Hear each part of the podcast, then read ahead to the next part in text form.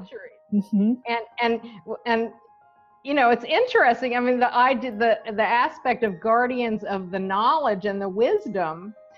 You know, traditionally, what was placed on either side of a door of a museum? Yeah, it's always lions. Yeah, you know, they're they're guardian. And and one thing that I I found, I can't even remember where I found it, uh, but supposedly in ancient times, the path to enlightenment was called the way of the lion. Right. Yeah. And it kind of got shortened. I mean, like Jesus says, I am the way. But he he also followed the way of enlightenment, the way of the lion.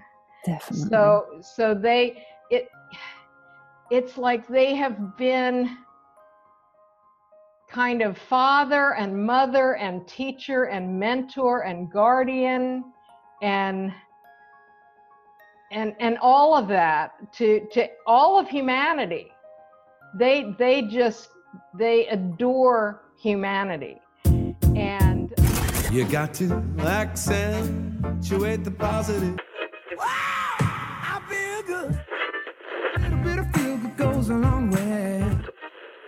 you're listening to Karen Swain, teacher of deliberate creation, accentuating the positive, showing you a way to a better life. Accentuating the positive, it's not just fad, it's sanity. Who in their right mind would accentuate anything else?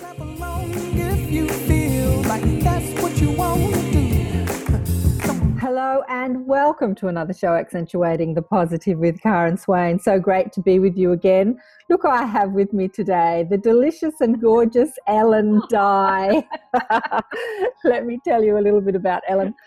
She's an author and an intuitive life coach, vibrational catalyst, reconnective healer, practitioner, medical, physical, metaphysical teacher.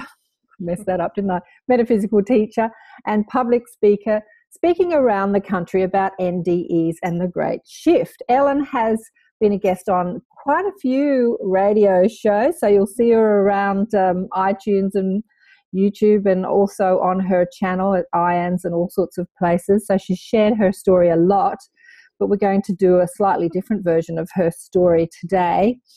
And uh, she also featured in a movie called Back from the Light, a documentary about the effects of the after effects of near death experiences, which is uh, really important. I know you and Robert Tremblay like to talk about that. Right. I shared one of your line um, things on my Facebook page today, line photographs, and Robert liked it, and I thought, oh, how come he liked it? It because it was his.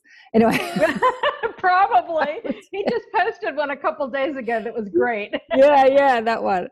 You've got a metaphysical novel called The Search for the Crystal Key, which sounds yeah. fascinating, an adventure for all ages with information she's learned, you learned during your uh, NDE about how life works. These, this is important. She is also writing a new book, right? Creating yeah. Heaven on Earth one soul at a time, a how-to manual manual from the perspective of a near-death experiencer. Welcome to the show, Ellen. so great to have you on the show. Thank you. It's great to be here.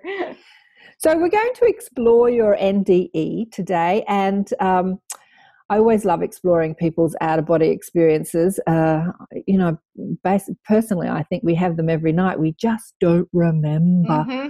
I agree. Um, I, I heard you another talk that you know you couldn't figure out how to have an out of body experience, and you know when I hear people say that because I say that all the time, I know that I have them all the time. I just don't remember them. So there's this there's this sort of maya. There's this I don't know, this thing that just stops us from remembering. So when someone has a near death experience, you know, the experience mostly, most people that they have is burned into their you know, conscious memory like it was yesterday. It doesn't matter how long ago it was. And I know that you've shared yours. Yours was about, yours was quite a long time ago, wasn't it? 1985. Yeah, exactly. But you still remember it like yesterday, right? Yes. yes. So I, I, I heard you say that you were one of those kids, those curious kids. There's a few synchronicities between the two of us, which I find mm-hmm. interesting. Whenever any ever anyone interviews me, I always say I was one of those insatiably curious children that never stopped asking why and drove mm-hmm. my parents crazy. And yeah. I've heard you say exactly the same. Do you want to talk a little bit about that? well, I was. Um, I think I had experiences as a child that showed me that there's a lot more going on out there than they're teaching us, you know. And um, so when I was 12 years old, my mother died of cancer, and she was in the hospital, and I was home and asleep in my bed. And she showed up in my room, my bedroom, just as, you know, solid and clear as you are. And, you know, she said goodbye and that mm. everything was going to be all right you know? I mean since then i've said yeah easy for you to say you know you're not here. But but so that really you know pushed me um to become a seeker. But i think even even as a child it was always i wanted to understand how things worked yeah. I wanted to understand, you know, the cause and effect, or if somebody thought this way or that way, I wanted to understand why they thought that way and you know why did we come up with these rules in society or you know especially whenever my you know my parents told me i had to do something or this was yeah. the way we did it i wanted to know why, why? You know? if there wasn't a good reason i wasn't going to do it exactly i know these children are so infuriating but you and i were one of them like my parents were just like oh my god stop questioning and just do it and i'm right. like no tell me why and then i'll do it right, right. I totally get that. So funny. Another synchronicity is your your mother died when you were young. Mine too. You were 12. I was 15, 14, 16 maybe, just after my 16th birthday. So interesting. And uh, you know, we talk about you talk about in your NDE, which we'll get to. You know, seeing how your we choose all these things in our life plan.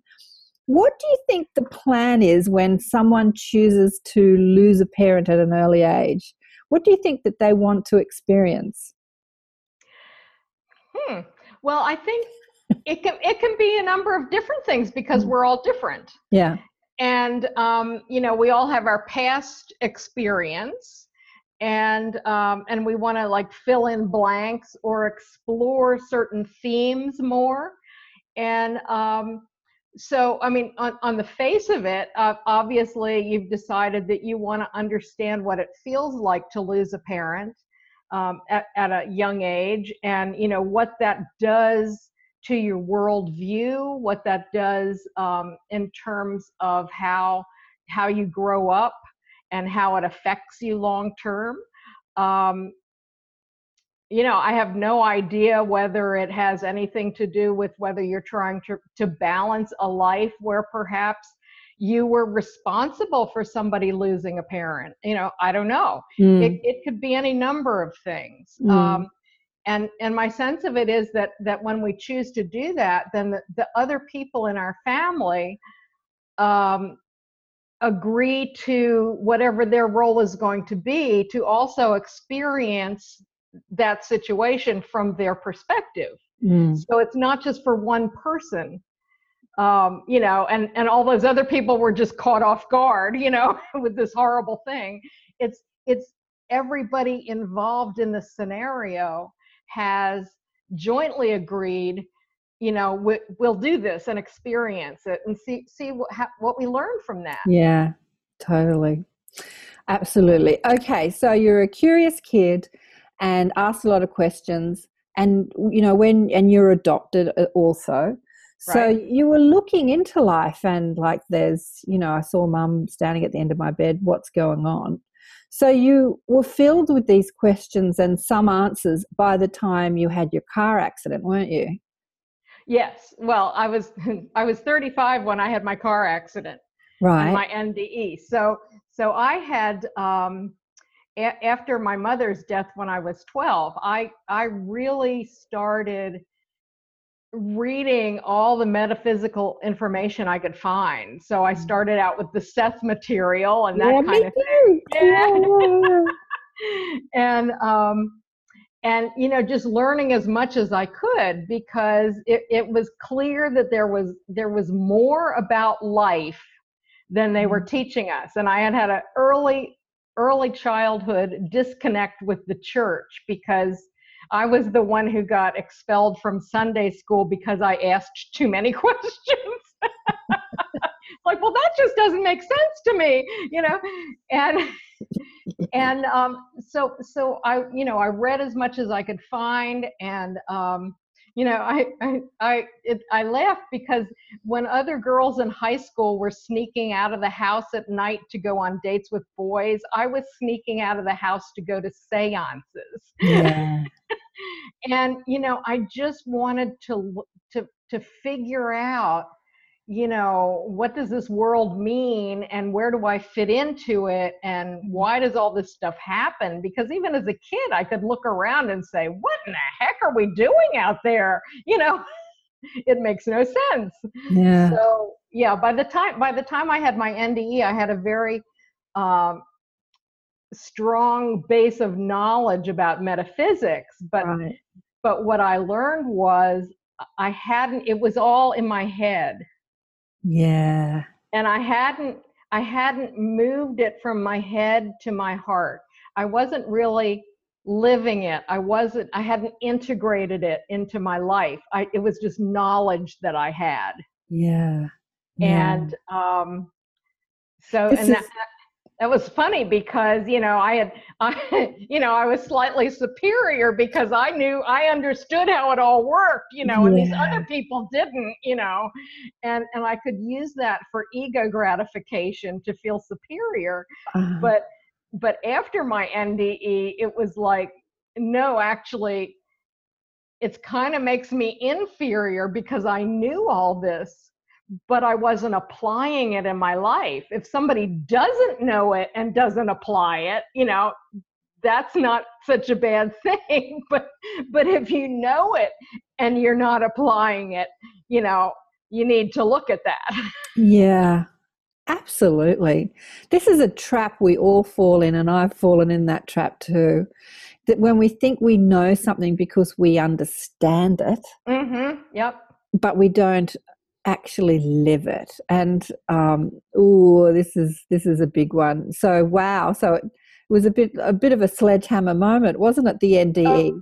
oh yes it it, it was a rude awakening and Rude it's like you know the universe had to hit me in the head with a car to get my attention so that i would you know go go back to the principal's office you know go back and talk to my guides and they could Yeah. say ellen what are you doing you know it's like have you forgotten something you know um, so you know it's not that i was i'm so special that i had an nde i kind of look at it that i was such a slow learner that you know intervention was required Yeah, like, well, yeah, sledgehammer moments. I've had many of them, darling, many, many, many. Because it's crazy, you know. We we have these traumatic things that happen to us that really wake us up sometimes, especially when we're Mhm. already.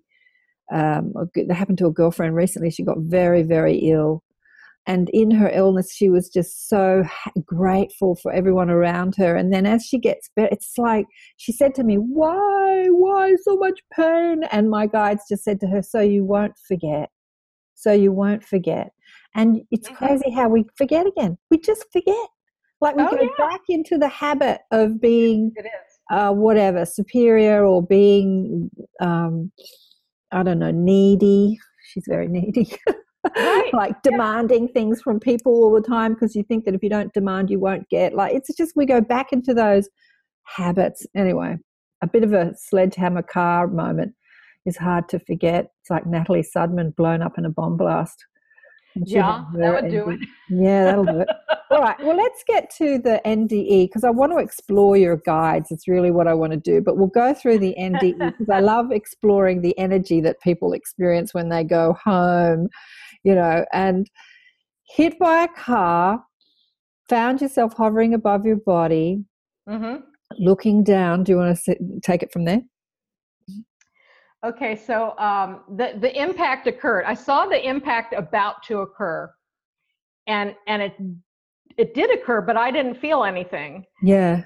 And I was just suddenly looking down at the top of my car from about 12, 15 feet up. And it took a second to reorient myself and go, you know, what am I what am I looking at? And and then it was like, well, who am I if I'm looking at the top of my car and I know my body's still in there, who who is I? You know, who am I talking about?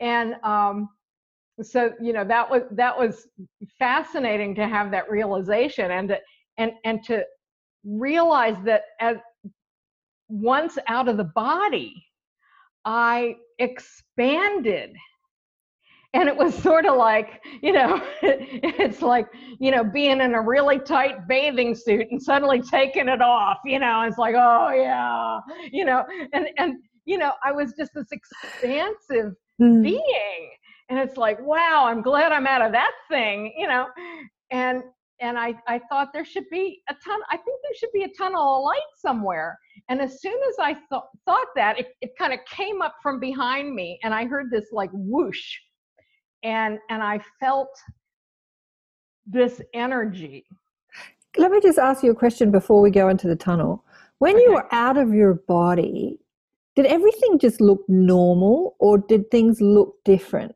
like seeing through your um, astral body's eyes as opposed to your physical eyes did mm-hmm. things look just normal like normal solid um, or did it look different I don't think I've ever had anybody ask me that question. So I have to think about it for a second. I think it looked pretty much the same, although now that I think now that I kind of go back into into into it, um, I think I I think I saw more of auras around things too. Right. Um, the the colors were basically the same. Um, and and shapes and you know general things were, were pretty much the same um, as I recall. But I think I might have been seeing a little more of the the vibrational nature of everything. Mm. And were you alone at that point until you said, "Where's yes. the tunnel?" yes. okay. Yes. Okay. So you, you, the tunnel comes behind you. What happens then? And so, so before I even saw the light in the tunnel, I could feel it. I could feel the energy of the light because this is it's not it's not just a light like we say light like the lamp or the light bulb. It it is that but it's it's alive. And it's conscious. And it knows us. So it felt like this very loving being who knew me really well was was beckoning me to come through, come into this light. And the more I got into it, the more I felt that, and the more I felt this, this amazing love that we don't feel here on planet Earth. So on one hand, it was, wow, this is this is amazing love that I haven't felt on earth before, but it was also simultaneously so familiar. Mm. And and it was even in the tunnel, I started getting this feeling of, oh, I'm back where I belong. Mm. It's like, oh, yeah. you know, I, it was as if I had been away at summer camp and I hated it, and now I was going home. And um, but because of a lot of the books that you'd read and the research, you you you were sort of familiar, like you were experiencing something that you'd read about, right? Like that you'd. I had read a little bit about it, but mm-hmm. in 1985 there was not a lot out there. Yeah. Um, Raymond Moody had written mm-hmm. um, Life After Life, and I had read that, and I I had read. Um, I might have read something by Kenneth Ring about that time, mm. but it was it was very little ab- mm. about you know um, I, I just knew enough to know oh, there should be a t- shouldn't there be a tunnel of light somewhere? Because I had read about that, you know. Yeah, yeah. Um, but uh, so and and apparently that was for a long time that was a very unusual thing for somebody to have an NDE who already knew what it was and um, so i i had no fear whatsoever yeah. i was you know i was eager to get on with it i was like oh i'm out of my body i'm i'm out of that 3d earth thing and i'm going home whoopee if only we can all die like that. Whoopee, I'm I, going home. I'm telling you, I'm terrible at a funeral because I'm always envious of the person who died. I totally get it. You know, and you can't say that to people who are, you know, who are grieving. You know, I, know. I, I understand their grief because they're left behind without that person. But but for me, I'm kind of looking at the casket, going, "It's like, can I go next?" You know. oh, well, the whole point of these things is not to go home, but to bring home here while we're I, here. I agree with you. Yes. Yeah. Okay, so in the light, it's a challenge, yes. but we're up for it, right? Yes, we are. That's what we're doing here. Okay, in the light, going home, what happens next? So I get pulled into this tunnel, and um, and and I'm just feeling this love and I'm just basking in this love and it's sort of like well I could just stay here forever I'd be quite happy you know and and I go through the tunnel and I come out into this kind of atmosphere that's that's all light but it's it's it's more this it's it's this I once described it as being in the heart of God and that's kind of what it felt like that I was embraced in in the heart of this this living, conscious, loving light. And um, it, I knew that it knew me, and it was it was ecstatic to have me back. And you know, I, I do remember thinking that you know I felt like I had yearned for this all my life. Mm. And here I'm feeling that home had yearned for me while I was gone. Mm. And um, so about that time, I see this whole crowd of people come over here and um, come coming toward me. And that's when I saw all of my dead relatives. I use the term dead loosely because they weren't dead. yeah, yeah. And yeah. Um, and so you know they were my mother was there my grandmother a couple of uncles um, some grandparents that i uh, my grandmother who i barely remembered who had died when i was about four or five. Oh pretty. Your your cat's in the background too look. Our oh, little our little lion beings. Yeah. I have a couple of live ones around here too. Um, and um, and and some my I had never met either of my grandfathers, so they were both there, but I knew who they were.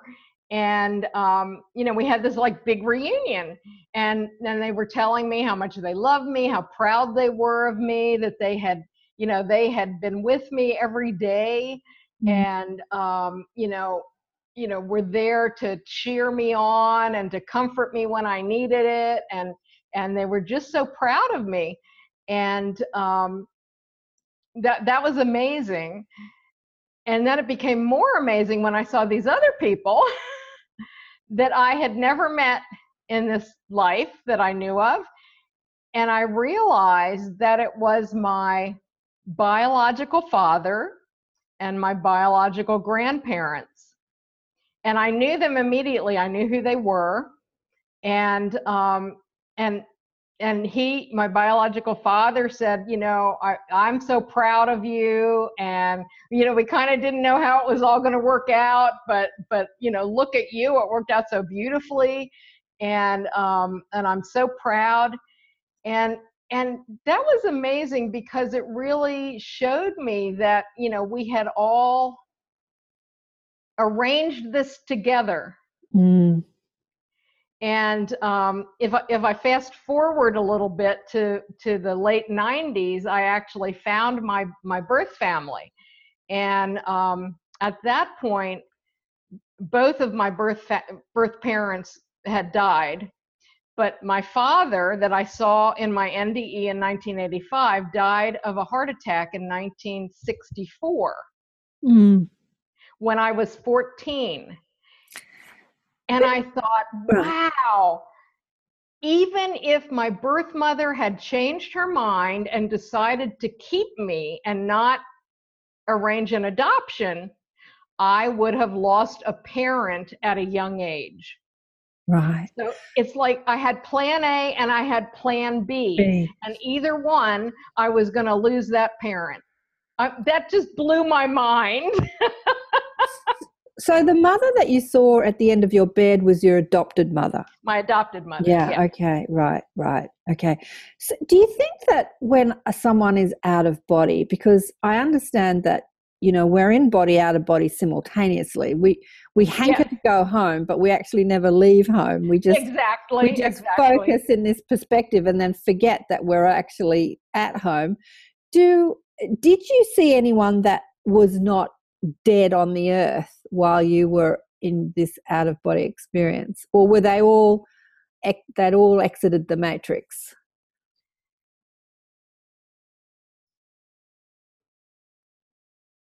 Hmm. I think I think the ones that I saw had all exited. Yeah. But I I also knew that I wasn't there to see them. Yeah. That was sort of that was a little here you get to do this real quick. That was a little treat, you know. Right. So okay. So you didn't sit around and like talk and talk and talk. You just sort of hugged and greeted each other and went, "Nice to see ya," and moved on. Kind of, yes. Yeah. Yes. Although there's no time there, so it did seem like I was with them for quite some time, you know, but it's kind of confusing. Yeah.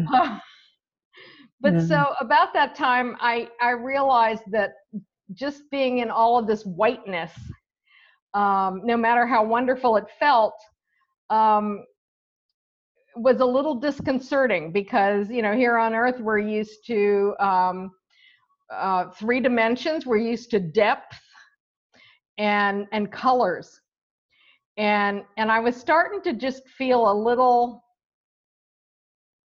kind of like well i was feeling a nudge that i was supposed to like go and talk to somebody else and it was sort of like well how do i go somewhere when there isn't a somewhere there you know yeah. and yeah. it, I, I just thought you know i really wish this kind of looked like 3d a little more a little more like a landscape or something and and as i thought that that, that it was like a hand came across and and painted a landscape for me.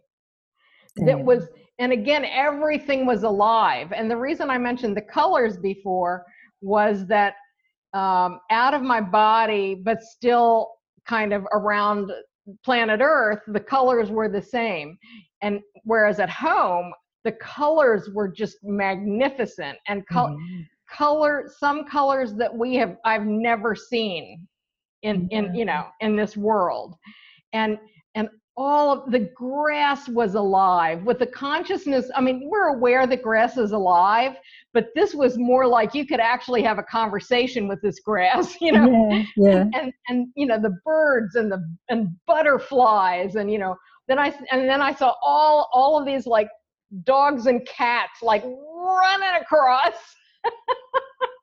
and and all the animals we had had in my family and that i had had as an adult uh, who had passed on had you know were, were there and they were romping around and you know acknowledged my presence and and um, so so there was a there there was a, a pathway and you know the kind of glows.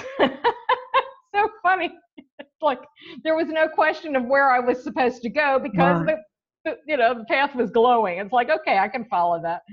So i kind of went through this really old what seemed like like a very old forest with these amazing trees that you know i wanted to stop and hug every one of them and um and and I ended up coming into this clearing that had like a gazebo in it, and which sort of you know just a building uh, with with columns and a roof but no walls. Uh-huh, uh-huh. And and I could see that there were beings in there, and um, so I went up there, and uh, there were there were twelve of them, and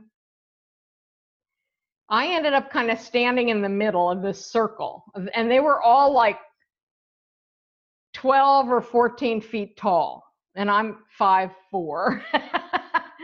and but it wasn't intimidating. It was like I, I mean, it really was. It was like I knew them better than the relatives that I had seen earlier.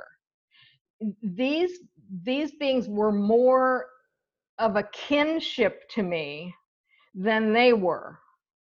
And and they were like old friends and old teachers and old guides and I just, you know, loved them beyond belief and they loved me beyond belief and and they kind of personified the love that was in the light already that they just loved me they it seemed like a century they just stood and and regarded me mm. and and i could feel that they could they could see everything i had ever done everything i had not done everything i had thought everything I had said, everything I had not said, you know, all of it.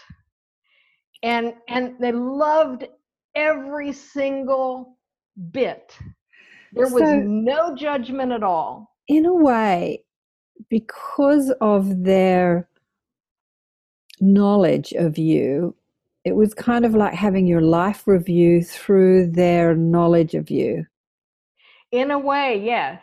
Yeah and and and they did show me i mean they i didn't have a classic life review where you mm-hmm. actually feel the um, the impact that you have on others right. like if, if you cause pain you feel that pain mm-hmm. if you cause joy you feel that joy i did not have that um, i had them uh, looking at me in that way and seeing everything mm-hmm. and i also had it was like it was like a movie with no sound.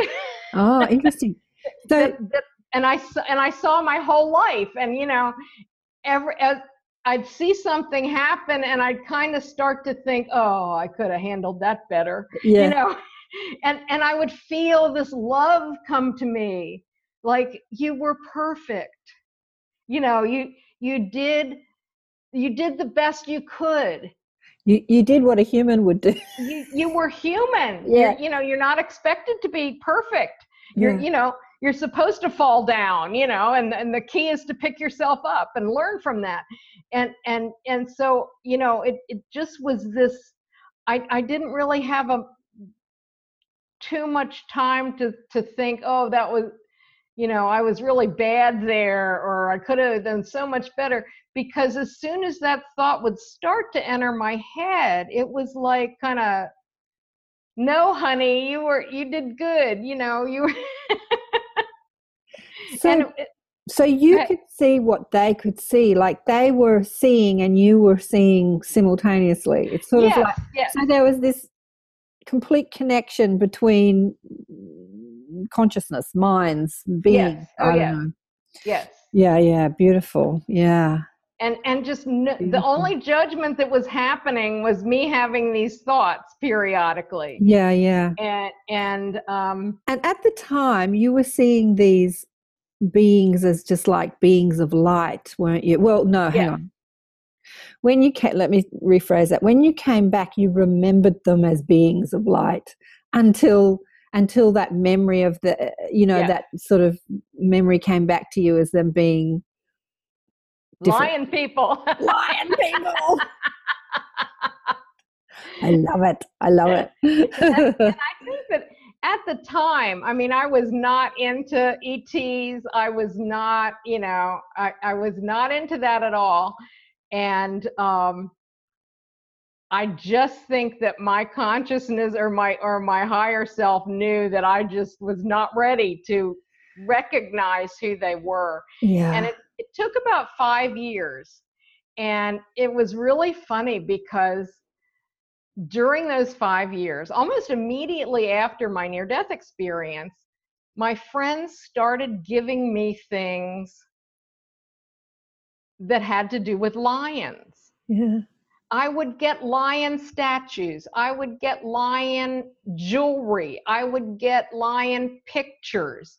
I would get books about lions. And I'm like, okay, wait a minute. I, you know, I have a cat. Um, but I'm, you know, I'm I'm not a collector of things. So what is going on? And I didn't know. And um, about the same time, I started realizing that I could feel I could feel this sort of energetic presence following me around. And it wasn't just one presence it was a whole bunch of them and and and I slowly realize, and I think I must have seen, I, I must have had an image come into my head. And I thought, okay, there's something about lions because now I have disincarnate lions following me around and and I don't know what this means. And and that went on for a long time and I told very few people about that. because I really thought I was going nuts until there was this one guy I knew who had also had an NDE. And one time I walked into the into a meeting and he says, "Oh, here's Ellen and her lions," and I just stopped dead. And I, I was like, "What? you can see them? I can't see them." And and he says, "Oh yeah, there's like 12 of them." And it's like, "Oh my God, he can see them." and it was fascinating because they could they could change size. And and and i could also sometimes see the effect that they had on other people. Like if i happened to be walking down a dark street at night and and some somebody was some guy you know big guy that i didn't know was walking toward me on the sidewalk all of a sudden i would feel these lions get bigger like to a full size lion. Usually they were like sort of dog size. And and suddenly the the guy would cross the street to walk on the other side of the street and I'd be like, "Whoa. this is cool." You know, what did you do? You know. So I had people giving me lions. I had these disincarnate lions around me. And this just went on, you know, for a few years and and i guess i got softened up enough. I think probably during that time i started hearing like friends of mine's talking about ets and stuff like that and i started like opening my mind a little bit like well yeah it's kind of silly to think that we're the only beings in the universe and certainly if we're the best god can do that's just sad. And and so you know when you look around in the world you know it's like no i hope we're not the best you know. And um so i was in this gift shop one day and i saw these uh this rack of cards and they were for um this artist had done cards for um everything in the zodiac all the zodiac signs. And and i turned the the stand and I, and I saw the one for Leo, and it was a lion person, and I looked at it, and it was like my head exploded, and and I suddenly it was almost like those beings in the gazebo had had sheets over their heads and somebody just walked in and pulled the sheets down. And i went like oh my god they were lion people. And and as soon as I thought that, it's like my knees completely buckled and I went straight down on the floor. Wow.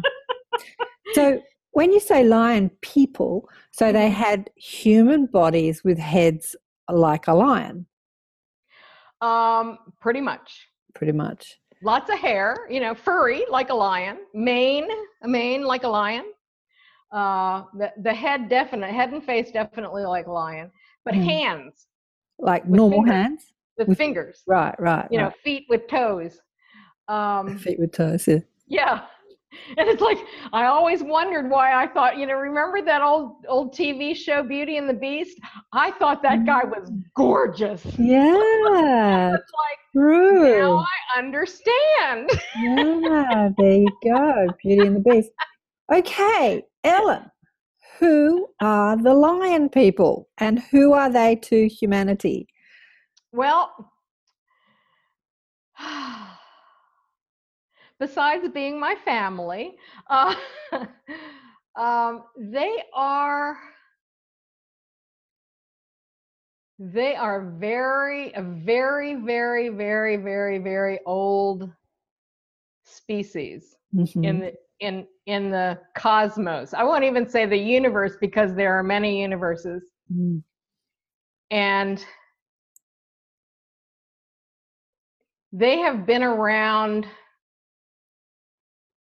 probably before earth was made. Mhm. they are their their general essence is guardianship. Uh, they are guardians and they are guardians um, of the ancient wisdom. They're guardians of wisdom and truth. And they are guardians of humanity they see humanity as their children Mm. they're master geneticists which may be why they see humanity as their children Right. I know I know that they walked the planet at, at one time and it was millions of years ago. I think in their own form. Earth is too dense now for them to come here physically. They can't do it. It's too it's too hard. Not to mention that they'd scare people, you know. but um they have they have this immense love for humans. An, another another thing that I got, uh, part of their guardianship is that I, I keep getting this phrase that they are guardians of the gods. Okay. Okay, so as I hear you talk about them, I keep seeing uh, the picture of, you know, Jesus with his lion and his lamb. And lions yeah. have been depicted all over the world. There's a beautiful in China uh, to the one of the temples or palaces. There's these big lions at the gate, and they have their paws over a globe, which is has the uh, flower of life, you know, pattern on Mhm. it. So it's like they're, paw- it's just exactly what you've said. It's like they've got their paw over this globe. It's, it's like the earth. Yeah, it's like they're guarding the earth. Mhm. It's exactly what you're saying. It's really interesting. It's, and it's depicted all over the world and It is. through um, different religions and, For centuries and For centuries yeah. and centuries. Mhm. and and and you know it's interesting i mean the i did the the aspect of guardians of the knowledge and the wisdom you know traditionally what was placed on either side of a door of a museum yeah, it's always lions yeah. you know they're they're guardian and and one thing that i i found i can't even remember where i found it uh, but supposedly in ancient times the path to enlightenment was called the way of the lion Right. Yeah. and it kind of got shortened i mean like jesus says i am the way but he he also followed the way of enlightenment the way of the lion Definitely. so so they it's like they have been kind of father and mother and teacher and mentor and guardian and and and all of that to to all of humanity they they just they adore humanity and um the other thing that I love is that they have a fabulous sense of humor. and they kind of wish we would all just lighten up a little bit. Uh, and um, so you know i mean as i say they they have been around. I don't know if they were the you know the first the first race or the first species that that were ever created by the creator or not. I don't know but they've been around you know probably more than just about everybody else yeah i don't know um first species created by the creator no but yeah ancient um so what is their message to humanity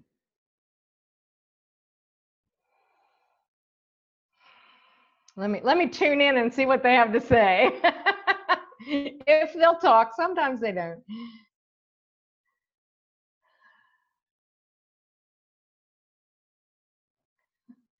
Live in courage, truth, and humor.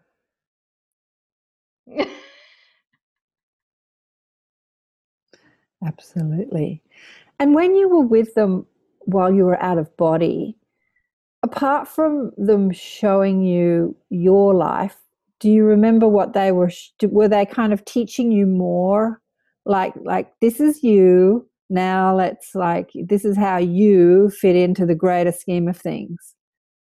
Yes, because I asked, I, I basically said, "What the hell was that?" You know, why do we mm-hmm. do that? What what what point does any of that have? And and they did show me. They showed me all of my past lives the same way again as you know just like a silent movie where i just saw it all it's like wow i've been around the block a few times haven't i?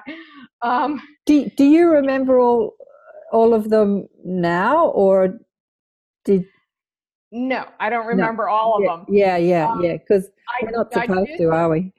Oh no your head would explode. Yeah. And and you know i get i get past life recall periodically like yeah. if i meet somebody or if i go someplace yeah.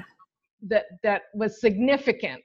And it's it's not just if it was significant for me it, it's if it has a significance in this life right yeah for me to remember for me to t- be able to tap into that life um, so i'd say i've probably remembered about 30 of them Wow, but, that's a lot. Out of hundreds, out of hundreds and hundreds. What's, what's one that most impacts this life that you remember? Oh, wow.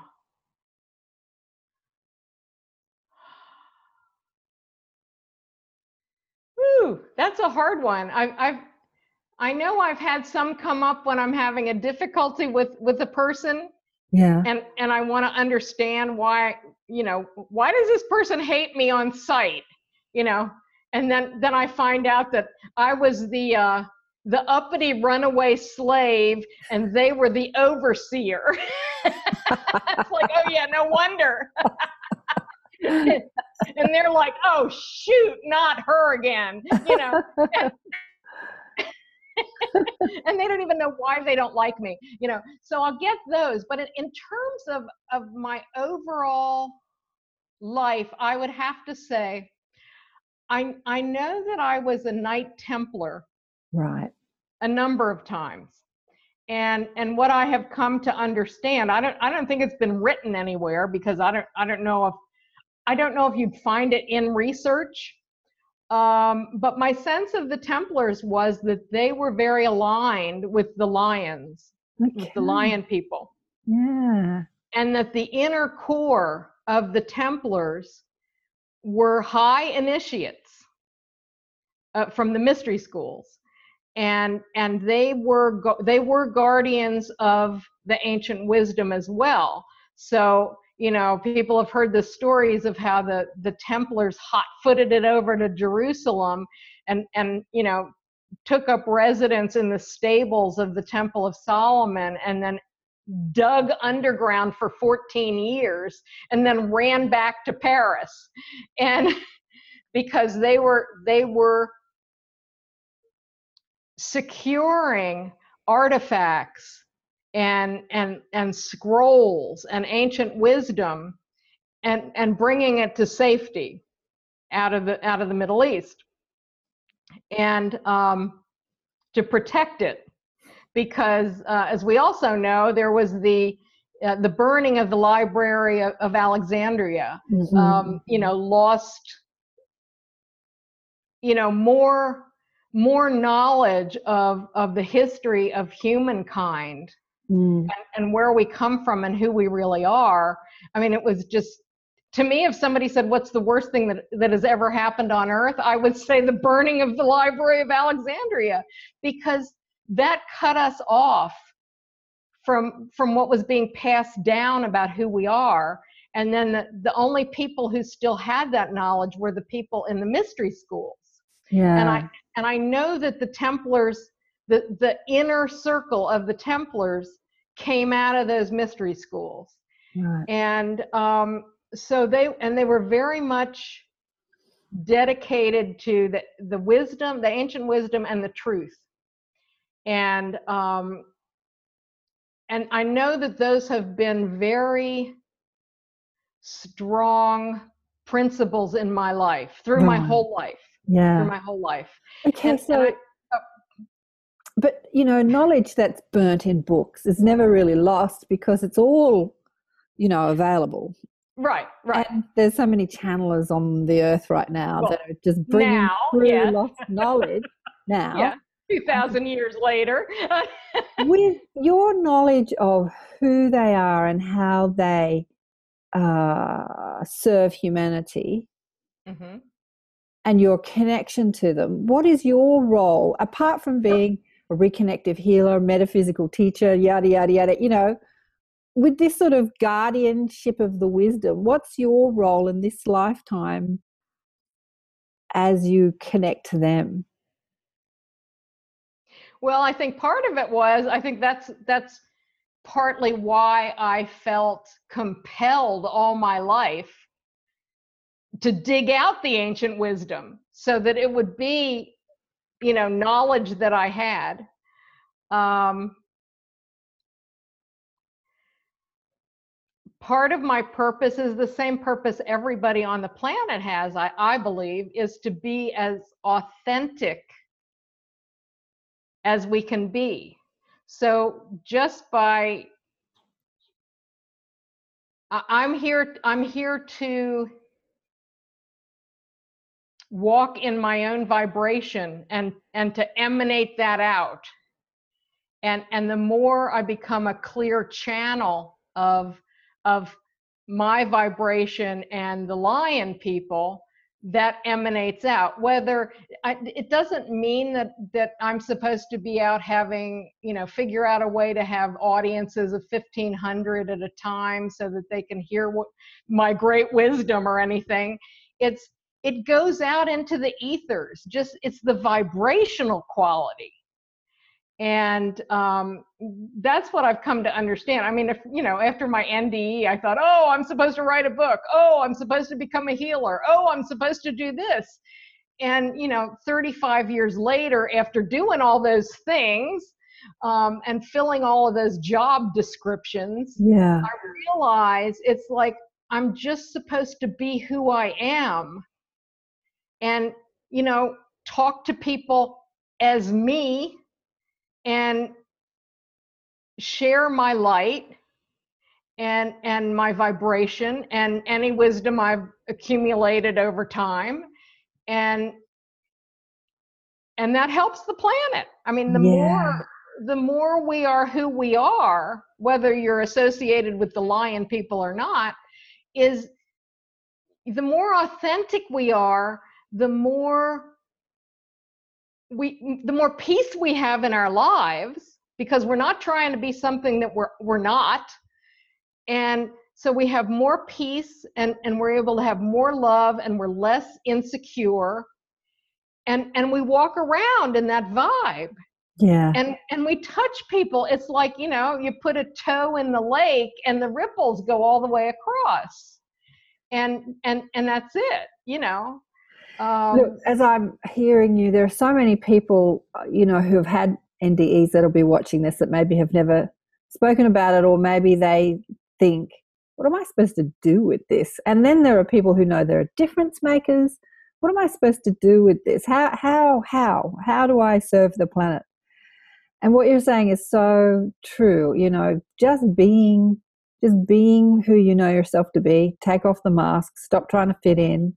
Mm-hmm. Remember, you're here to stand out, not to fit in. Is is enough and yeah. then and then if your impulse to write it down or if your um, exactly. um, impulse to write some music or poetry or um, you know do some art or stand on stage and speak to people or go and group you know to groups and speak to people you know then do that but um, cultivating that vibration of authenticity and that takes courage you know in the new age you know with the mainstream yeah. mind the mainstream mind uh, the mainstream stream of consciousness is so strong and so powerful that's why we need sledgehammer moments because we get mm-hmm. swept up in it you know we get yeah we're just like floating in the it's like quicksand yeah quicksand and then uh, it takes courage to like be amongst mainstream people and talk about lion people or ETs or after you know past lives or near death experiences or and courage is yeah that that courage I, that's what they bringing now more than ever because it's the people with the courage to speak about who they are not amongst groups that understand but out there right. in the world and people right. are going to say, Are you crazy? Like, this has been my life, right? Are you crazy? And you go, Yeah, maybe I'm a little bit crazy, but that's my truth. right. Well, and and and what I have found, I, I have people come up to me at, at NDE conferences and they say, Well, you know, I would I I would talk about my NDE, but but I'm afraid that people will, you know, shut me down or, you know, won't believe me or think I'm crazy or whatever. You know, how do you do it? And and to me again the authenticity thing it's like when, when you're being authentic you lose your insecurity because you're no longer trying to get your validation from other people exactly and and so for exactly. me i want you to repeat that because that's just that's a pearl uh, I don't know if I can. Yes, when, you can. When I'm being, when, when you're being authentic, you no longer get your validation from other people. Right. And, and and so therefore we, we become insecure because we're always looking around to see well does that guy think i'm cool or uh, am i being accepted by these people? Do you know do they think i'm crazy? Do they think what do they think about me? And and what they whoever they are think of us becomes more important than what we think of ourselves. And and so when we become truly authentic we're no longer insecure because the only person we have to please really is ourselves. Yeah. Or or as i would say our higher selves you know? And and so um i can't remember where we were going with that. You know when you talk about your higher self when you were talking about going home and you said um, that light was so glad I was back, and I was glad I was back, and it was glad I was back. All I could think of, you know, I don't think of that light as as oh, it's hard to because there's no separation, and I'm trying to talk about it in a linear, se- I know. linear it's separate hard. point of view. but that that light that was so pleased you were back, it was like your higher self. So our higher self like sends out this extent, you know, our higher self is that aspect which is the aspect of source of the creator and then mm-hmm. it sends out these extensions of itself yeah. into lives you know different dimension and different lives and different planets and ooh, all sorts of things and then when a part of itself comes home it's it's like yeah that's what i felt when you were talking about mm, uh-huh mm, that that higher self is that aspect of us which is the god aspect of us but we are an extension of that you know yeah. like when people talk about god often i think they're talking about their higher self well is, and i don't like to use the word god because it is so laden with yeah. interpretation and yeah. definitions and connotations and denotations and everybody has a different idea of what that word means. Yeah. Um, I kind of felt that where I was was more than just my higher self. That it was it was more of all that is. Um, but um, yeah, but you, but you're absolutely right that we leave a large part of ourselves back there. And and it's like it's like when you come back into your body, it's like trying to fit a, an elephant into a Coca-Cola can. and so you can you can put a little bit, maybe the tip of the trunk in the can, but the rest of you is up here, you know. Yeah. and um and it's always with you and it's always in in connection with all that is. So Yeah. you know, yeah. But um but oh I know what my point I was trying to make was that that the more authentic you are, the less you have to convince anybody of what you're talking about. So, and I think that's the problem when people say, I want to tell you this story, and in their head they're going, Oh, please, please, please believe me, you know. And I don't care if anybody really believes me. I, I really don't care. It's like, you know, take what you want from it. I'm sharing my experience. You can Mm. walk away and think I'm crazy. You can walk away and think that was really cool. You can walk away with some some new understandings of life or whatever. It's up to you. I'm just here and since you asked, you know, since I had an opportunity, I'll I'll tell you what what's what's my truth and if Mm. you want to make some of that your truth that's that's great but um you know take what you want and leave the rest and it's no skin off my nose yeah, and- exactly. when you're in that energy of i'm not trying to convince you of anything then people are much more free to hear what you say and decide for themselves what what they want to get from it. Whereas if you're like you know you have to believe this. This really happened. You have to believe this. You know and i'm going to keep at you till you believe me then they get defensive and shut down and they can't hear you anyway. Yeah. Um, you know, as I tune into this authenticity, you don't even have to say anything. no You just sitting in your authenticity, sitting in your knowing, sitting in your truth, you just emanate a quality, and people just ask you. It's like they just they start asking you instead of Yeah. questioning you, like questioning what you're saying, like I don't know if I believe that. They start to ask you questions like, "Tell me more." You know, so Right, there's like right. two questions. I don't think that that's possible, or wow, that sounds amazing. Tell me more. So there's the difference between just when you're in your truth, it, it just it's this vibration. A girlfriend said to me on the phone the other day that she's she's a teacher and she teaches little kids Hebrew, right? And she has these couple of kids that won't listen to her, and they they get up in the class and say, "She's dumb, she's stupid. Let's play up." And they get the whole class running around screaming and yelling, and she's screaming like. And I just started to think about how she could, and she, all she needs to do is just be in that truth that we're Mhm. talking about and these kids will just calm down because she's just emanating a vibration of power. Yeah And this is what I think that the lion beings are showing us.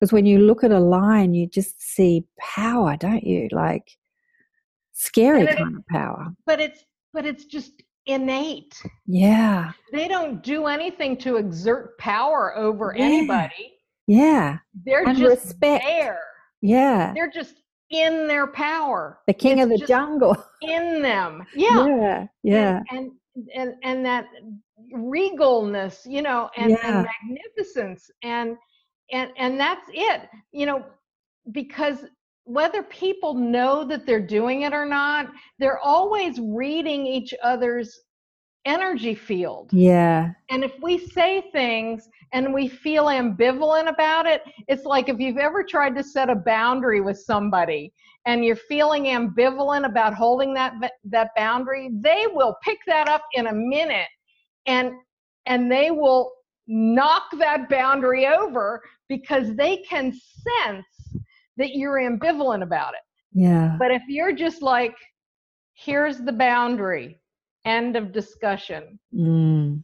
they're not going to come anywhere near that. They're going to respect that boundary because they can just feel it.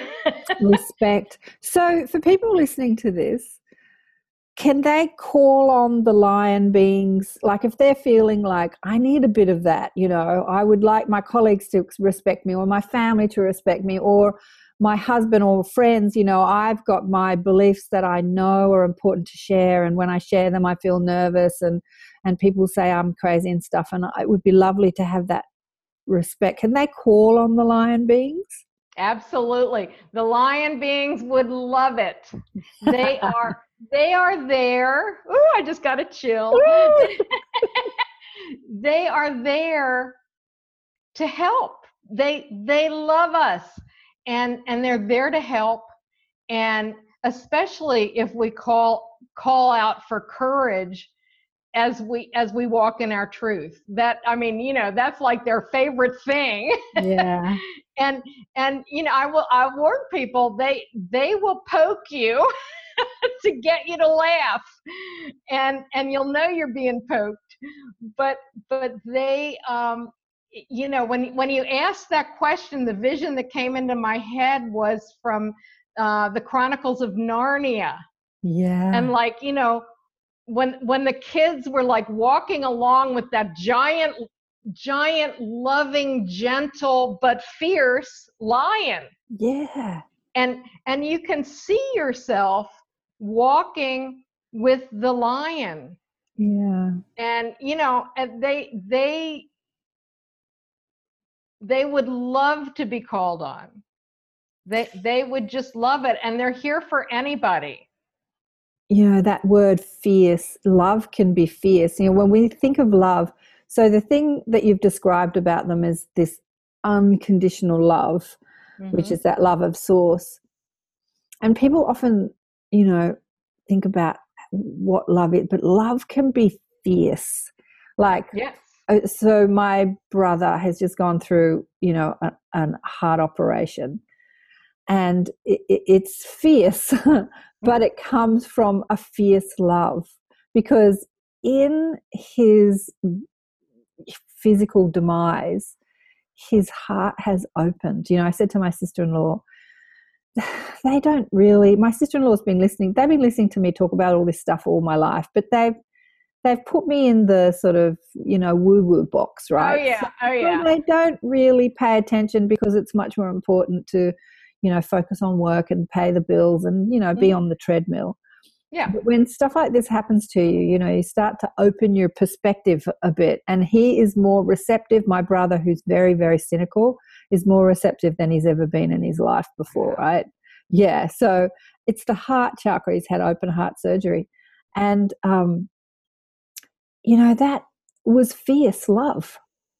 That was fierce love because Mhm. his mind was so closed and he was so on this treadmill that you know and and having a car accident you know sledgehammer moment that was fierce love as well hmm it's just yeah so when trauma looks like pain and you know the christians would say the devil done it sometimes it's fierce love because we're Right. so closed inside our mind and we need to Or- crack right. open our hearts yeah or sometimes we think i mean the one that really gets me is that when people you know when i when my mother was was ill yeah. I was told not to tell anybody at school because they might think less of us. And i'm like why would anybody think that?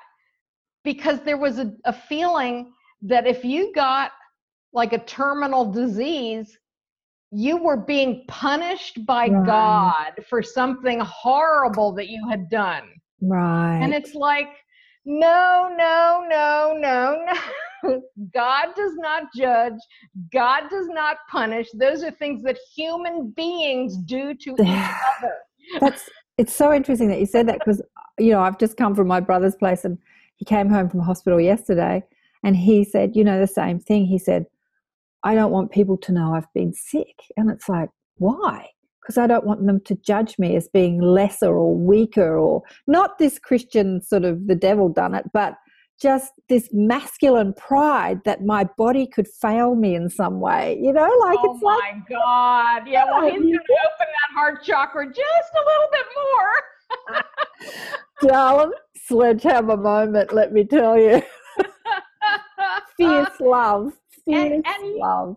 You know, I it, it's funny because I have a I have a client right now who's um, facing cancer surgery. Right and and you know we've been we've been talking about all of these ideas that we have about what is disease and you know did i do something horrible to to bring this on myself and right. you know with the new age idea of, of creating our own reality it's like well how did i create this it's like oh my god give it a rest and you know we live in a 3d world and shit happens. But but it's also our judgment of the disease it's our judgment of the event whatever it is and you know when you when you step back from the judgment and and you look at it it's like okay this is a this is a situation that i never wanted but maybe there's something that i can learn from this and maybe there's some way that i can grow from this and get a newer new perspective and and and change because of this. And you know I, I, as you say you saw your brother open his mind. It's like humans do not unfortunately do not learn you know when they're fat and happy and wealthy. Yeah because they think i got it all you know i'm a master i'm a master look at all this you know life is good they, they're not going to learn anything so what happens? It's like we have to be like beat down into the pit before we like let go of that ego construct and say, "Oh, maybe I don't know it all. yeah. maybe I can't control it all. Uh, maybe there is something I can learn, you know. But it's interesting because I heard you say this on another um, podcast as well. It's like just when you think you've got it nailed, you know, and I oh, laugh. Yeah. you know, like you're sort of like, okay, I've lived, you know, I've had an NDE and I've lived 30, 40, 50 years with all this stuff and I think I've got all this stuff nailed. You know, life says boom. Yeah. Well, let's see how you apply it in this situation. You know? Yes. And. I just laughed because I just I could so relate to that. I could so relate to that. But you know, this creating our own reality, this is something I teach and mm-hmm. we do. So maybe getting cancer is something that I wanted because maybe right. I wanted to know how to be more connected to source energy. And yes. maybe inside my health, I was so distracted by life that I always put that on the back burner and right. illness, you know, put it right in front of me. And, you know, so how can I want what I have instead of not wanting what I have? Like, how can right. I want the cancer? How can I want the illness? How can I want right. the. So, I think that we are co creating with our higher self. So the ego wants stuff. The ego wants yeah. money yeah. and success and travel and love and all this stuff that we think we want. But the higher self has a whole different sort of oh, packet of, of yeah. wants, you know, like the soul. Right. I want to know what it is to be um, to feel humility. I want to know what it is to feel forgiveness. I want to know what it is to feel yeah unconditional love therefore i have to feel abandoned so that i can return to it so yep yep exactly yeah. i think um i think in a way you know with with that whole concept we kind of walk in two different worlds like in 2 mm-hmm. different dimensions. And on on a higher dimension you know we we know that it's all it's all orchestrated. Right. And and it's all for a purpose. Um, but in, in, you know in the 3d world um, especially if you've never studied metaphysics or anything like that i mean I, I i tread very carefully with people because if you've never heard of the concept of well maybe you called this into your reality for a reason you know what I'm going to give myself cancer. That's crazy talk. You know, yeah. you know, on, on, on that, from that dimensional perspective, it's like you just can't get it. Yeah. You know, and and sometimes I've I've had luck in in retrospect it's like once they get through it i mean if i'm talking them down from terror because they they're facing the surgery and they don't know what they're going to find when they do the lab test they don't know you know how bad it is or what's going to happen you know if it would be cruel i think if i said well you know you create you created this for yourself you know they'd be like i'm never coming back to you as a coach you know but I know. You can't tell someone in trauma that they create their own reality. No, no, no. They'd be like, Are you friggin' crazy? You are a loony and you just need to go away. My guide in, said, unless you can, depends where they are. Like Yeah, yeah, you have to you have to sense where that is. And mm. in retrospect, what I found is when they start telling me about the gifts that that they have started to know. I mean, I encourage them to look for the silver lining and look for the gift. When they start telling me about the gift, then I can gently move into the area of, of how we our higher selves and us create create our reality it's not mm. our ego and our conscious mind creating it mm because uh, and, and in the other extreme people latch on to that idea and they think, oh my God, if I have one bad thought, I'm going to create that. And that's not how it works either. Mm. So uh, it's the whole co-creating thing. I mean, I totally get it, but it, it's it's um, it's hard for people to grasp. I think. Well, and darling, I've dedicated my life to trauma. I've dedicated my life teaching it to people, and that's well, why. Well, and so you know. I know exactly, but you know, a negative thought doesn't hold as much power as a positive thought to manifest. So when you think about it, you know, source energy. When we talk about an NDE, is this unbelievable, inconceivable, unconditional, pure positive. Yep. Another lion showed up. Another. My lion's asleep next to me now and not to um, be ignored and as we as we distort that energy with our thoughts you know the more negatively we think the more we pinch off our right. body our you know mind from that energy so the, when you have a negative thought, you don't hold as much. That is the power of creation, you know, the power right. of the creator. Right. So when you think negatively, it doesn't hold as much energy to manifest as a positive thought. So that's why it's taken you know my my brother's in his late 50s it's taken him you know 40 years to manifest this heart condition. 40 years of cynicism and yeah and, yeah. like he's a cynical but he said it in hospital. My sister-in-law was telling me he said i'm a bit of a cynical bastard aren't I? you, you getting that now so let's oh. stop energizing that. yeah, oh bless him. He's like he's so he's so soft and gentle at the moment. But you know, I was um I was watching a thing with Byron Katie. She was speaking to a man who had cancer. Do you know who Byron Katie is? Oh yes, she's phenomenal. So this guy was sitting there and he's emaciated with cancer. He's had one eye taken out. The poor guy had been ravaged by cancer. He was just like a skeleton with an eye patch on.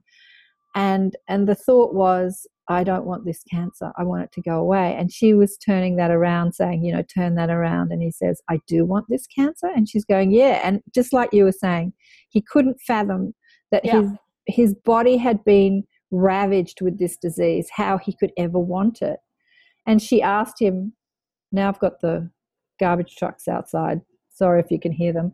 But she asked him, Tell me why you want it. What has happened to you since you. And he started to list. He said, I've never felt more loving in my whole life. I've never yep. felt more grateful. I've never been closer to my wife. I've never appreciated my children more. And he just started to list uh-huh. stuff that the cancer brought him. And every time I watch that, I just bawl and bawl and bawl because, you know, he just starts to get it. Yeah. He stops fighting it and he starts loving it. And when you start to love what you have, yes, you hear that's the key. That's, that's the, key. the key you know, I just fierce love is the message that I take from this um, from this today. Fierce love, fierce, because you said, you know, that lion is so fierce. Yeah. And yes, and to and to embrace everything in our lives. I mean, it's our Mm. judgment that makes this bad and that bad and this good and that good. And Yeah. if we can stay in neutrality and just accept, you know, this is what life is, you know, in in all its glory and all its variation.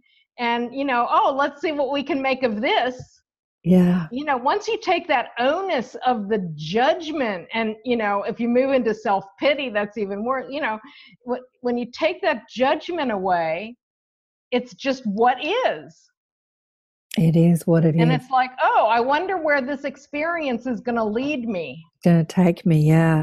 So let me go back to your NDE. When you saw all those past lives, did you see any future lives? i didn't see any future lives for myself but i did see a vision of uh, the golden age of humanity Ooh, let's talk about that then. and remember this was 1985 and i'm like oh yeah that's gonna happen you know have you seen what's going on out there and um and it was interesting because i it kept it kept coming back to me afterwards Right. and and i would have these talks to the lion people and i'd say you know that was just really nasty of you to show me that because it, you know if i there's no way that's going to happen before i die and that's just mean you know what could be and i won't get to experience. It's kind of like showing moses the promised land but you can't go you know? And and I really got the sense of like kind of, you know, I often hear them laugh right here, you know, just this gentle, loving, oh honey, you know, look at that again, you know. And and um you know, they think we torture ourselves with our thoughts. They really do. And, and they're like, oh, I wish they wouldn't do that. Um, but I know I, I started to realize that I was supposed to remember that. And I was supposed to understand that we have the, the ability to create that. We have the ability to create it tomorrow. Yeah. And, and it is up to us. And What did you see? I saw basically, you know, the kind of, of, of world that I think almost everybody on the planet wants, where we're not on a treadmill. We don't have to like work almost every waking hour at a job we probably don't really like in order to support ourselves and give ourselves shelter and clothing and and food and take care of our loved ones. We have people work according to what they're called to do Mm-hmm. and, and, and what their gifts are and what they enjoy and what, what they can thrive at and, and thrive with and, and, and what they can share with, with others and and so so people there there's the concept of working in a job you don't like just doesn't even exist anymore Mm-hmm.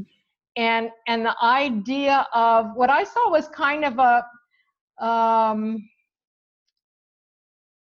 a melding of the racial colors Mm-hmm. and that and and along with that an understanding that you know under the skin we're all exactly you know we're all the same. And we all want the same things. And and if we can if we can let go of the concept of separation and we can let go of fearing the other fearing the one who doesn't look like me um, and we start to work together, there's no problem on this planet that we can't solve and that we can't solve pretty quickly. Yeah, absolutely. So, did they show you? Um, did they show you like a screen of a society in the future? So, so were what were you what were you looking at? Like, so you saw a, a melding of the. So you saw a whole lot of people living.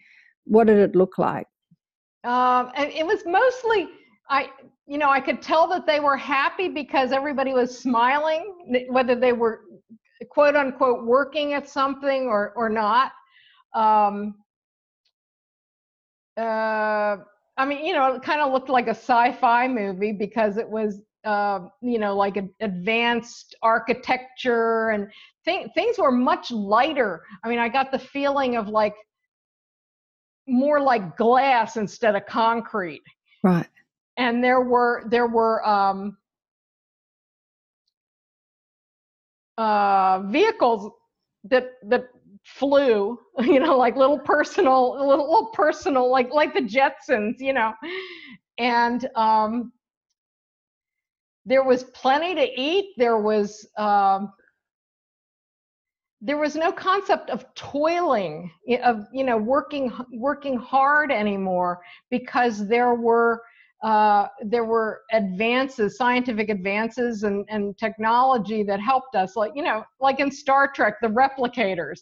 It's like yeah. you know, if you can if you can go to a replicator and get everything you need, that gets rid of you know big Struggle. agriculture and yeah. torture of animals for yeah. food and you know all of that stuff and um, not to mention you know the cases where people have to toil in the in the fields to to pick things or whatever so, um, but that was gone so did they tell did they give you a time frame or did they say this is available for you but it depends on how quickly humanity shifts in their consciousness so it was like dependent there is, there, there is no determined there's no mm-hmm. predetermined mm. time frame we could have it tomorrow yeah mm-hmm.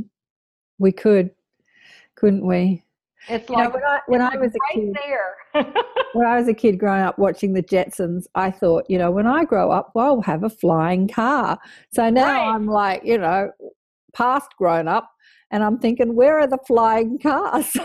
well, we can't have them because we're still using oil, you know. But I know instead of anti grav, you know, like right, right. Anti grav. I think Tesla was talking anti grav a hundred years ago, but we've been yeah. held back. So, what can we do? The we being the people that are watching mm-hmm. this and me, to help bring that future here.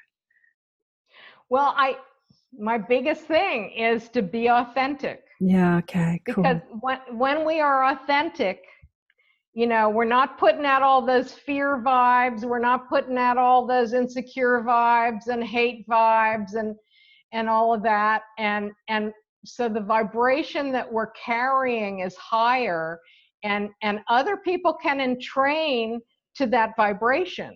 Yeah. And and you know, as Einstein said, you can't solve a problem from the same mindset that created it. And, and I would interpret that that you can't solve a problem in the same vibration that it was created in. Exactly. So by raising our vibration, what I what I have experienced in my life is, you know, as I pulled more and more, and it took me a long time. I mean, you know, I didn't like come out of my NDE and go, oh, I got it now. I'm a master and my life changed. I mean, it was a long, slow slug to get here. But the you know, it's like the more authentic I became and the more I followed my heart instead of my head. And even when it was scary, um,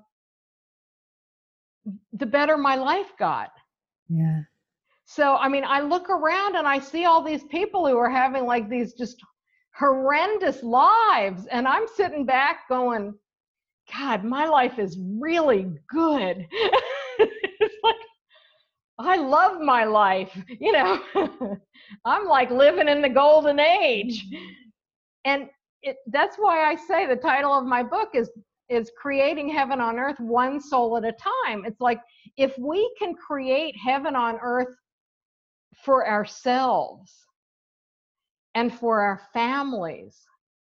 And that and that happens by being authentic, following our heart. It's like stop doing the job you hate and find what your heart wants you to do. It's like, yeah, it'll be scary because you might not have the, you know, right away, you might not have that paycheck coming in and oh what if i don't have health care you know we've built up this society that kind of keeps us prisoner to these things and and the more we can separate from that the more we can get off the hamster wheel and and you know enjoy our relationships and our children and our friends and and and love and accept ourselves and and be true to ourselves the more our individual life gets better and gets easier what what i have found is when you get an idea of something that you think your heart wants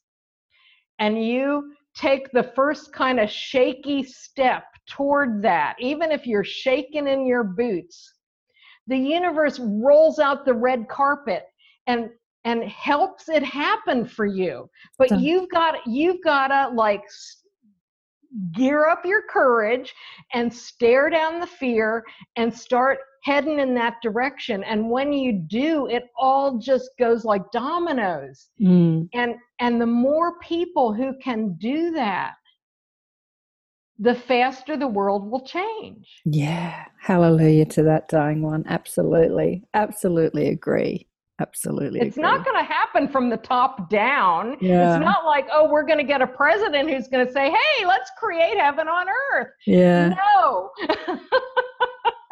It's going to happen from individuals making a change. Individuals with that courage the courage of the lion the courage of the yeah. lion. You know just i want to say one thing because it's no coincidence. Last night i find myself now why did i find myself listening I found myself looking at that um, light over Jerusalem. There was this light, I think it was about eight years ago, that was like a that came and hovered over the uh-huh. temple, and mm-hmm. then it went like that, and then it. But um, someone took a video of it when it was just in the sky, and I thought about that light that was in the sky when Jesus was born and how it mm. led.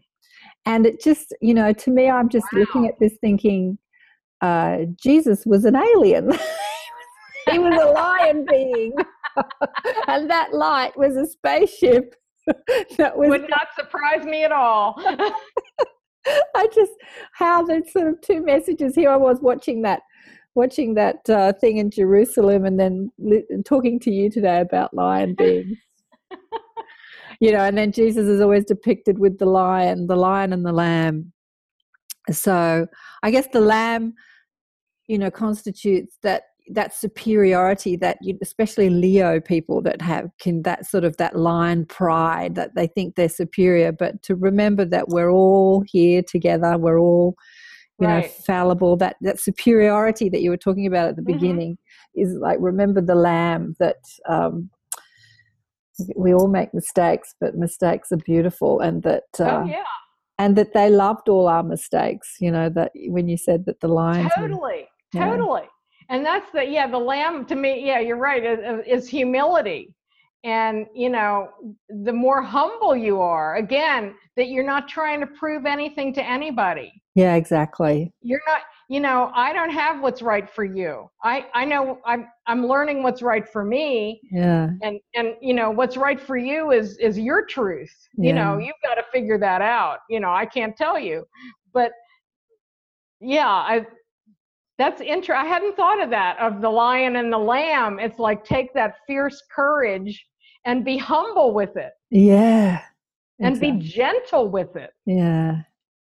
Yeah, exactly. Oh, honey, well, I don't even know how long we've been talking. Probably, oh gosh, an hour and a half or so. Uh, I think we should wrap it up, shouldn't we? Any last messages from the lion people to people watching the show? we've we've said lots of messages, but any last? well, when you asked me that, the thing that came into my head was be of good cheer. be of good cheer. Don't take all, it all so seriously. All, all is well.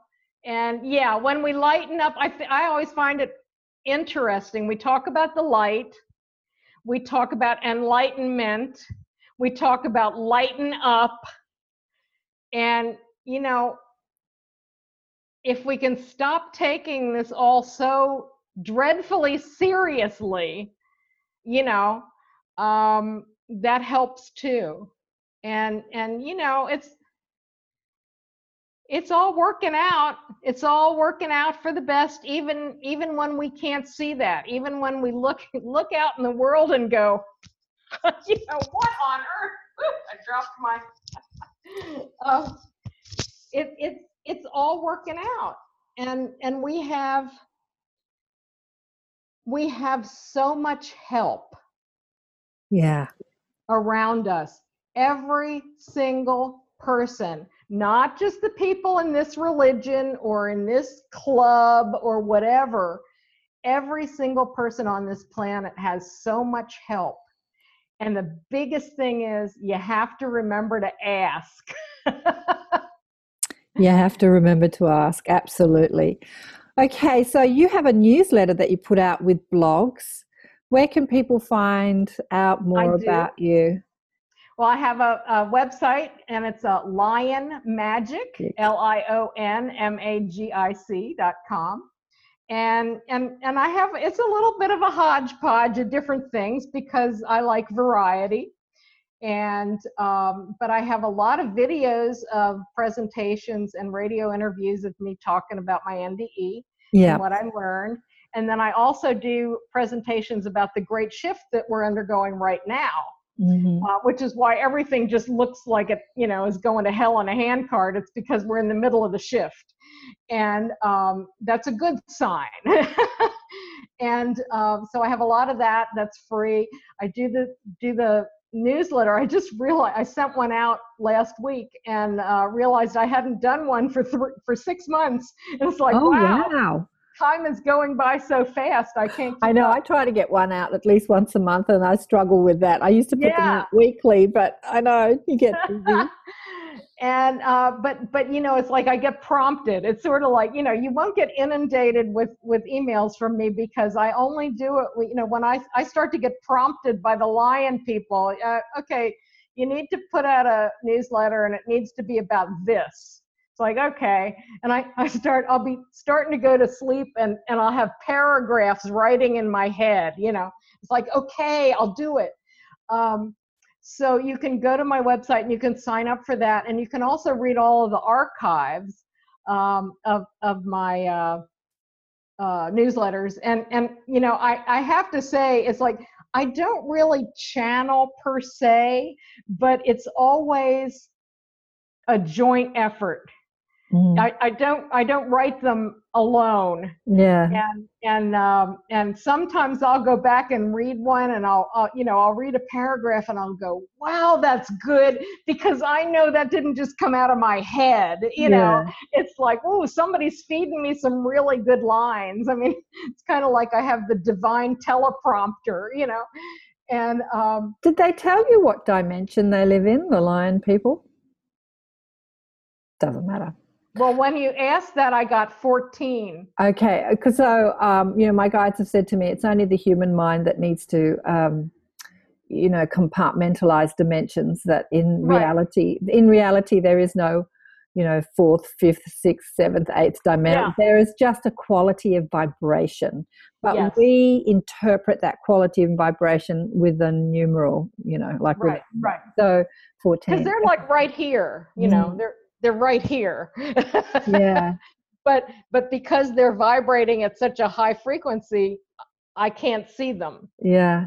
they can So- see us Have you ever seen them with your outside eyes or only with your third eye? Have you ever sort of seen an apparition or anything? no No. and Mm. and and and i've asked i'm like come on I, I want a lion person in my living room for a cup of tea I guess that they vibrate at such a high frequency that our physical eyes just can't see it. It's like a it's like a fan that's spinning really fast, or you know, and it, it disappears. yeah Like our physical Yes. eyes can't perceive of it. Yeah. Yeah. But you've obviously seen them, you know, you get visions of them, you see them in your third eye, you, you know, you see them. yeah Yeah. Yeah. Yeah. And it's like no I, I really do think that it's you know it's just it's painful for them to to like slow slow their own vibration down slow enough to be here in a physical way. Yeah. And uh, it's sort of like, you know, I always get, you don't need that. That's your ego. That's your ego. Absolutely. That's what they've told me too. I've like, come on, guys. Someone, ET or someone just show up in my living room so I can see you with my. And they said, oh, seriously, that's just your ego that wants that. yeah, I, I, you know, I get get over yourself. You get over yourself. Yeah, they, you know, we have this this very nice, uh, irreverent relationship. I get it. I have and the same poke, relationship with they mine. They poke me, you know, they poke me a lot. Uh, but but yeah, they're here for anybody, and they they would love to be asked to help. Yeah, they would love it. So remember to ask. Need some courage? Ask the lion people. Thank you, darling one. Thank you so Thank much for you. being on the show. This was such a pleasure we need to talk again, even if we're not on a show. Absolutely. We'll check in again soon because yes. I, I uh, see that the Lion people, um, they've said to me that this conversation will actually um, spark more remembrance in you and you'll there's there's lots more from Ellen Dye. There's lots oh, more to come okay. from Ellen Dye. So we'll have to have another conversation when you get your book out too and we can talk more about how to create heaven on earth. All right. I would love that. Thanks a lot. Isn't Ellen a lot of fun? The magnetic and inspirational Ellen Dye. She's just such a cack. So, how are the lion people helping you? Are they helping you with your courage? Are you seeing that fierce love in your life? Are they helping you with your pride? You know, all that stuff that we talk about Leo and Lion. And are you a guardian to someone in some way? The guardian of your own knowledge, the guardian of other people. It was fascinating to talk about the Lion people. I loved it. I don't have any Leo in my chart. I was just telling Ellen just then, except for some future point was in Leo. I can't remember what that was called now. So, but I have a lot of I have a lot of Leo friends. I had a lot of Leo best friends. Few of them have left, exited the matrix. But I love that sort of Leo energy. I think it's the sun sign. You know, they radiate, you radiate that beautiful, warm, generous, loving energy. But you know what? Here's the thing we don't have to have Leo in our chart to radiate that beautiful, loving, generous, sort of guardian type energy, we can radiate that just by connecting to source.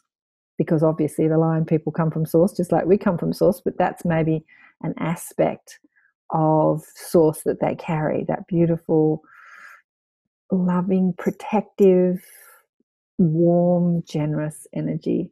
So if you need a little bit more courage in your life to share your story, to get your music out of you, as Wayne Dyer would say, or to speak your truth, yeah, call on the lion people to help you, the guardians of the galaxy. Isn't there a movie called that? The Guardians of the Galaxy.